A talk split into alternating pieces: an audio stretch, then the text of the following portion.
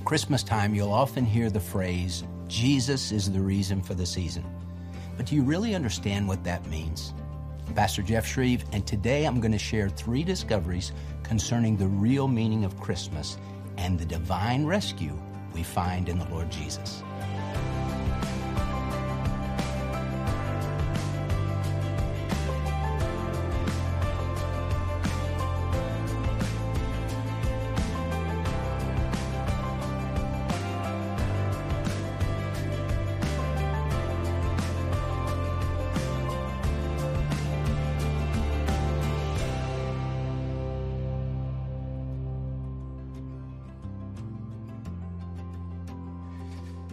We're in a series for Christmas called The Thrill of Hope.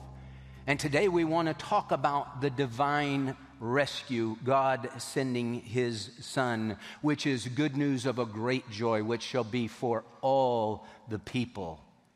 It brings hope to our hearts. And listen, no matter what may be going on in your life today, no matter the difficulties you're facing today, trials and troubles and problems, Everybody's got problems. Some are huge, some are medium sized, some are small, but we all have problems. Hey, if you'll get your eyes off your troubles and put your eyes on Jesus, He will fill your heart with hope. You know, we talk a lot about the, the true meaning of Christmas. What is it all about? Hey, I love Christmas. I love the sights and the sounds and the smells and the food and the fellowship and the gifts. Who doesn't love all those things? But the true meaning of Christmas. Sometimes we can say it, Jesus is the reason for the season, but do we really understand what that means? Do we really understand that Christmas is the divine rescue? Matthew chapter 1, he shares the Christmas story this way. Now, the birth of Jesus Christ, verse 18, was as follows. When his mother Mary had been betrothed to Joseph, before they came together, she was found to be with child by the Holy Spirit. And Joseph, her husband, being a righteous man and not wanting to disgrace her, desired to put her away secretly, to divorce her secretly. They weren't married, but they were betrothed, and a betrothal was like a marriage in that you couldn't break it without a divorce. Verse 20, but when he had considered this, putting her away secretly, behold, an angel of the Lord appeared to him in a dream, saying, Joseph, son of David, do not be afraid to take Mary as your wife, for that which has been conceived in her is of the Holy Spirit. And she will bear a son, and you shall call his name Jesus, for it is he who will save his people from their sins. Now, all this took place that what was spoken by the Lord through the prophet, the prophet Isaiah, might be fulfilled, saying, Behold, the virgin shall be with child and shall bear a son, and they shall call his name Emmanuel, which translated means God with us. And Joseph arose from his sleep and did as the angel of the Lord commanded him, and took her as his wife, and kept her a virgin, was not knowing her until she gave birth to a son, and he called his name Jesus. The name Jesus means Yahweh saves.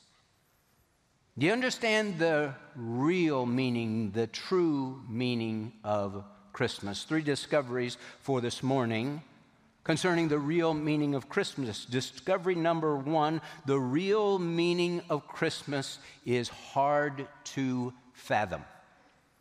It's hard to comprehend the real meaning of Christmas. Now, Mary and Joseph are betrothed. The betrothal period usually lasted a year.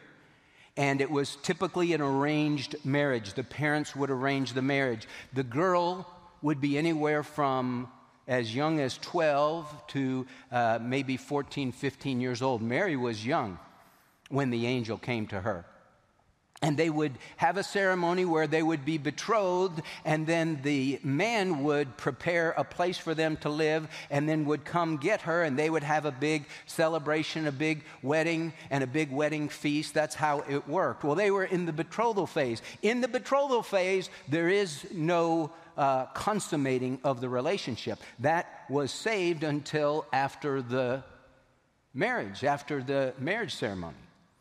And so Joseph is excited. He is engaged to Mary, and they're going to be married uh, before too long. And uh, man, it is exciting. But then he hears the news. I guess Mary told him, it doesn't really say, but he, he gets the word that Mary is pregnant. And excitement turns to anguish. I mean, Joseph knew, hey, this isn't my baby. Uh, I haven't done anything with you. This is not my child, but you're pregnant. And so he says, I have a choice here. I can, I can disgrace her publicly and say, this, this is an adulterous woman. This is a, a, a woman who's immoral. And you remember they took the, they brought the adulterous woman to Jesus in John chapter 8 and said, Moses told us to stone such a woman. What do you say? And a public disgrace from the Old Testament law would have been stoning. Now, that probably didn't happen. We don't have any records of them doing that, but that's what they could have said. The law of Moses, that's what we're supposed to do. So he said, I could do it publicly, or I could put her away privately and divorce her and get some witnesses and divorce her and say, No way is she going to be my wife, not this, this woman who can't be trusted. She's immoral. Or he could marry her. And if the baby had been his, that's probably what would have just been the natural thing to do. Oh, we messed up and we need to make this right before God and before our families. We need to be married. Well, that would have been the natural thing to do, but he knew that's not my child. So he's contemplating, I don't want to publicly disgrace her. I don't want to marry her. I just can't. She's just shattered my heart. So I guess I'll put her away secretly.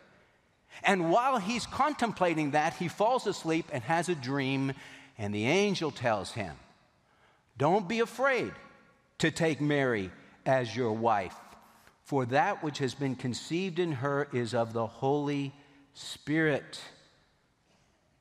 The virgin shall be with child and shall bear a son, and they'll call his name Emmanuel, which translated means God with us. That's what Matthew brings in from the book of Isaiah, written 725 years before this time. That's pretty amazing. Well, here's the thing the virgin birth is hard to fathom. It was hard for Joseph to fathom, it was hard for him to believe, Hey, it was hard for Mary to fathom. It was hard for Mary to believe. And so when we talk about the real meaning of Christmas, that a virgin shall be with child, well, it's hard to comprehend that.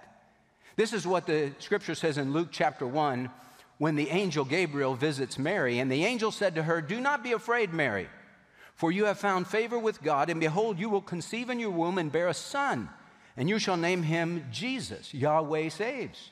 He will be great and will be called the Son of the Most High, and the Lord God will give him the throne of his father David. He's the Messiah. And he will reign over the house of Jacob forever, and his kingdom will have no end. And Mary said to the angel, How can this be? Since I am a virgin, I've never known a man. How, how am I going to have the Christ child when I am a virgin. She didn't understand the virgin shall be with child. Joseph didn't understand the virgin shall be with child. The angel goes on to say, and the angel answered and said to her, The Holy Spirit will come upon you, and the power of the Most High will overshadow you. And for that reason, the holy offspring shall be called the Son of God. And behold, even your relative Elizabeth who has conceived a son in her old age, and she who is called barren, sterile, is now in her six months, for nothing will be impossible with God. Mary, it's going to be a miracle. And the power of God is going to overshadow you. And for that reason, the offspring is going to be a holy offspring, the Son of God. It was the power of the Most High that came upon Mary, and Jesus was born of a virgin. He is the son of David because both Mary and Joseph were of the house of David. He's the son of David, but he is the son of God, and the only way he could be the son of God was to be born of a virgin. And as far as the gospel goes, the gospel presentation, You say, well, it doesn't have no gospel track, the four spiritual laws, or any of the Billy Graham steps to peace with God, or any of those. They don't talk about the virgin birth. What they do talk about is the person of the Lord Jesus Christ, and that is the issue. Who is Jesus? Is he just an exalted man? Is he just a great teacher? Or is he God in the flesh? Well, the answer is He is God in the flesh. He is the God man, the Son of Mary, and the Son of God. He is the great I am, and He's also the Son of Mary. He is both the Son of David and the Son of God. And the Bible says in 1 Timothy 3:16, and without controversy, great is the mystery of godliness. God was manifested in the flesh. Justified in the Spirit, seen by angels, preached among nations, believed on in the world, and received up into glory without controversy. That means by consent of all. This idea of godliness, great is the mystery that God would be revealed in the flesh. It is mind blowing that this baby, as the song says, when you've kissed your little baby, you've kissed the face of God. I love how Adrian Rogers puts it. He says, uh, You see Jesus just as a little toddler learning how to walk, and he's just, uh, you know, going back and forth and falling into his mother's arms. He says, Who is that little baby learning how to walk? That's the great God of the universe who spoke the worlds into existence. You see him as a seven year old boy playing in Joseph's carpenter shop, playing with the shavings, making little shapes with the shavings. Who is that little boy playing in the carpenter shop? That's the great God of the universe who in Genesis chapter 2 reached down and formed formed man from the dust of the earth and breathed into his nostrils the breath of life, and man became a living soul. That's who that is. You see him on the cross as he's dying upon the cross, and he says, I thirst. Who is this one thirsting on the cross? It's the great God of the universe who made every drop of water, who causes every river to flow and run. That's who it is. And how do you put that together? How do you comprehend that? Great is the mystery of godliness. God was manifested, was revealed in the flesh. So, the real meaning of Christmas the virgin shall be with child, and this child shall be God in the flesh. It is hard to comprehend, it is hard to fathom. So we say, Lord, I don't understand it, but I believe it. Second discovery the real meaning of Christmas. Not only is it hard to fathom, it is hard to accept.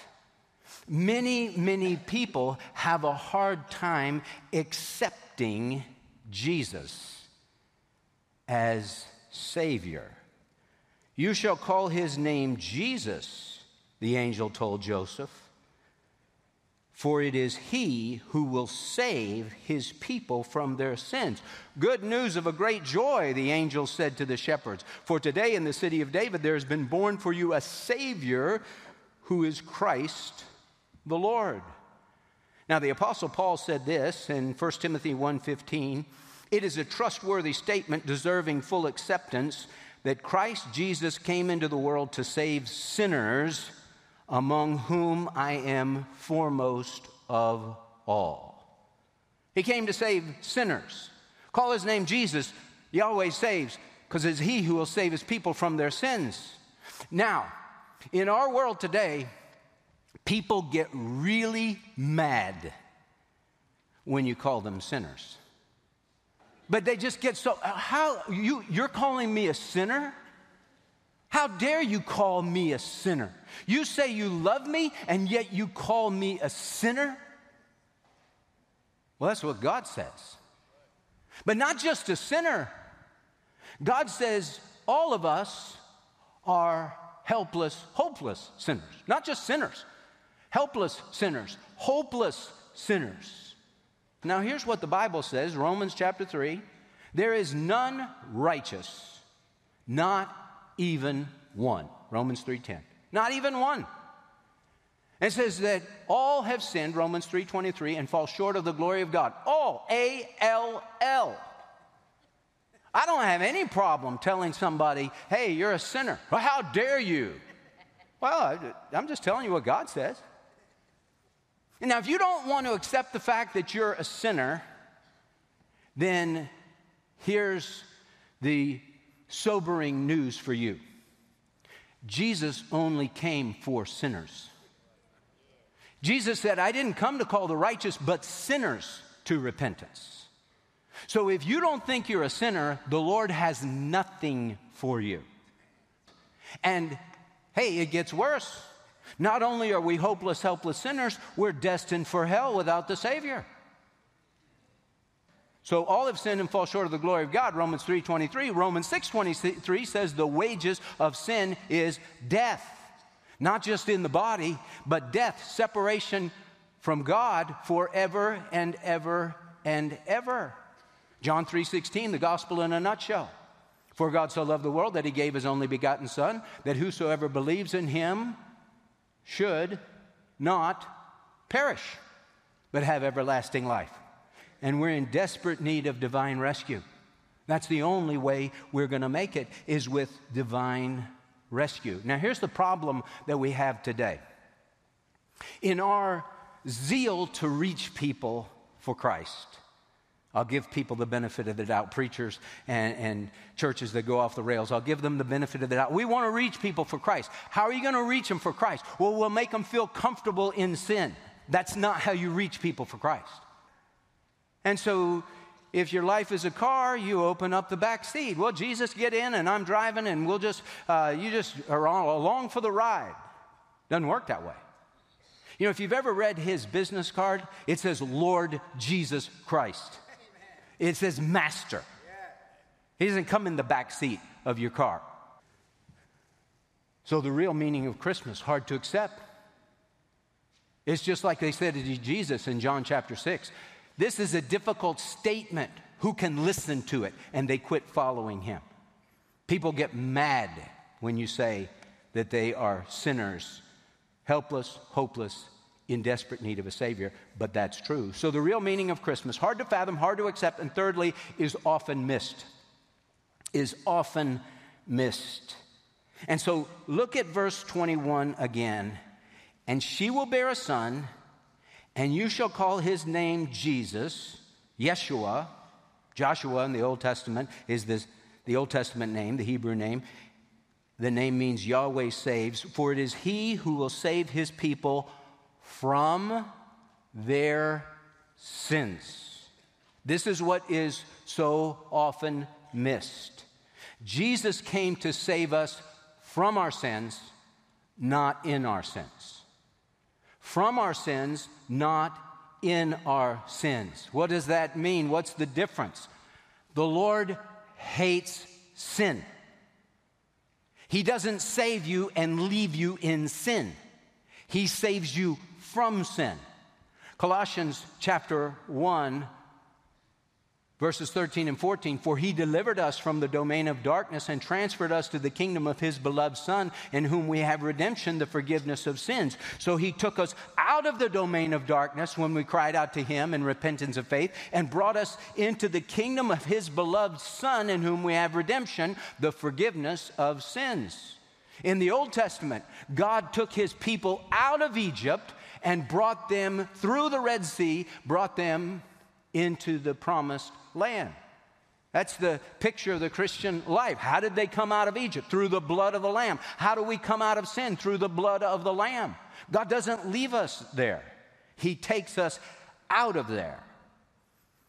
And we have people today that say, Well, I'm a Christian and I'm a gay Christian.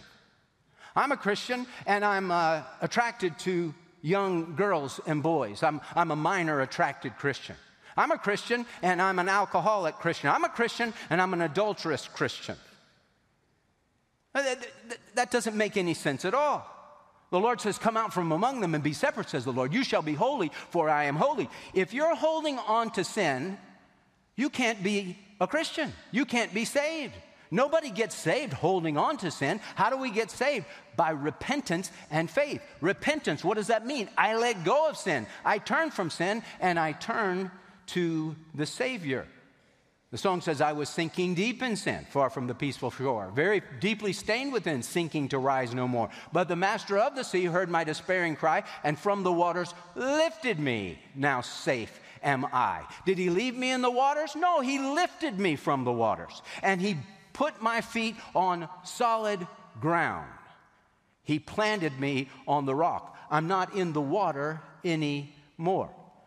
First Corinthians chapter 6 verses 9, 10, and 11 say this Or do you not know that the unrighteous shall not inherit the kingdom of God? Do not be deceived. Neither fornicators, nor idolaters, nor adulterers, nor effeminate, nor homosexuals, nor thieves, nor the covetous, nor drunkards, nor revilers, nor swindlers shall inherit the kingdom of God. And such were some of you. Not such are some of you, such were some of you.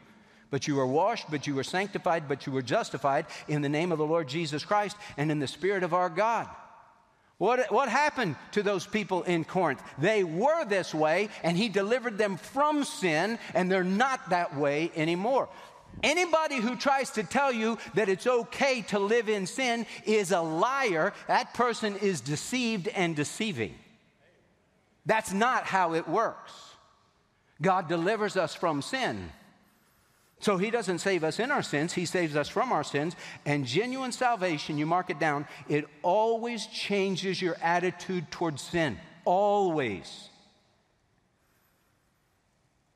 You can't have the same attitude towards sin once you've truly been saved. Why? Because when you give your life to Christ, he gives his life to you through the person of the Holy Spirit. And the Holy Spirit of God comes to live inside your life. And the Holy Spirit of God hates sin. And the Holy Spirit of God wants you to live sensibly, righteously, godly in this present evil age. And so, if your attitude hasn't changed towards sin, newsflash, you probably have never been saved. This is what John says. 1 John chapter 3. Everyone who practices sin also practices lawlessness, and sin is lawlessness. And you know that he appeared in order to take away sins, and in him there is no sin. No one who abides in him sins. No one who sins and sins as a practice, that's what he's talking about, has seen him or knows him. Little children, let no one deceive you. The one who practices righteousness is righteous, just as he is righteous. The one who practices sin is of the devil, for the devil has sinned from the beginning. The Son of God appeared for this purpose, that he might destroy the works of the devil.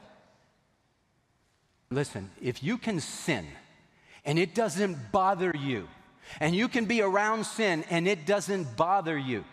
Something is seriously wrong, and you need to take inventory of your life and say, Have I ever truly been saved? See, when you get saved, the Lord doesn't fix it so you can't sin anymore. He fixes it so you can't sin and enjoy it anymore. And if you can sin and enjoy it, there's something seriously wrong. You've never really been saved. Now, any Christian knows you can commit terrible, horrible sins as a Christian and you will hate yourself for it. Because here's the thing genuine salvation always comes with a desire to obey. When the Lord comes into your heart, He changes your wanter and you want to obey Him. It doesn't mean you do it perfectly, but there's a desire that wasn't there before and you want to do what He says. Why? Because you love Him. You love Him who saved you from the domain of darkness and transferred you into the kingdom of his beloved son. 2 Corinthians 5:17 says that we become a new creature. If anyone is in Christ, he's a new creation. Behold, old things have passed away, behold, new things have come. And you want to obey the Lord. And Jesus said, He who has my commandments and keeps them, he it is who loves me, and he who loves me shall be loved by my Father, and I will love him and will disclose myself to him. When the Lord comes in, in him was life, and the life was the light of men. When the Lord comes in, the life comes in. When the life comes in, the light comes on. When the life and light are there, there's a desire to please God and to walk in the light with him. Here's the bottom line as we close Has your life been changed? God has done some great things from his heart in 2023 through friends like you as together we've proclaimed His word to a lost and dying world. And I believe even more is possible in the year ahead as we boldly seize every opportunity to connect more people to the loving heart of God. That's why we're asking for your very best year end gift by December 31st. Your gift today will help us close out the year on a strong financial foundation so we can share the message of hope and the good news of a great joy. The Savior has come. Now, as thanks for your year end gift today, we're excited to send you a copy of a brand new daily devotional book I helped write called Everyday Joy and Peace. It's filled with God's Word, an inspiring devotional message, and a heartfelt prayer for each day in 2024. It's a beautiful keepsake book you'll cherish for years. Thank you for responding today to help share the good news of Jesus with more people and change lives for all eternity. The brand new year long daily devotional book, Everyday Joy and Peace, is our gift of thanks for your calendar year in gift today. You can make your gift when you call 877 777 6171 or go online to fromhisheart.org. And thank you for joining us to share the good news of Jesus with the world. My friend, as we come to the close of the broadcast, I want to ask you do you know for certain that Jesus Christ is your personal Lord and Savior? If not, today is the day for you. Just ask the Lord from your heart, Lord Jesus, I'm a sinner and I'm lost and I can't save myself. But I believe that you are God in the flesh. I believe you died on the cross for my sins and rose again from the dead. And right now, Jesus, I ask you to forgive me, to come into my heart, to be my Lord and Savior. I surrender my all to you, and I promise to follow you all the days of my life. My friend, if you'll pray that kind of prayer and mean it, the Lord will come in, and your life will never be the same. We would love to hear from you, to know that you're watching, to know that God is using this program to make a difference in your life, to know that you just prayed that prayer to receive Christ as Savior and Lord. Please contact me, and we will help you and pray for you.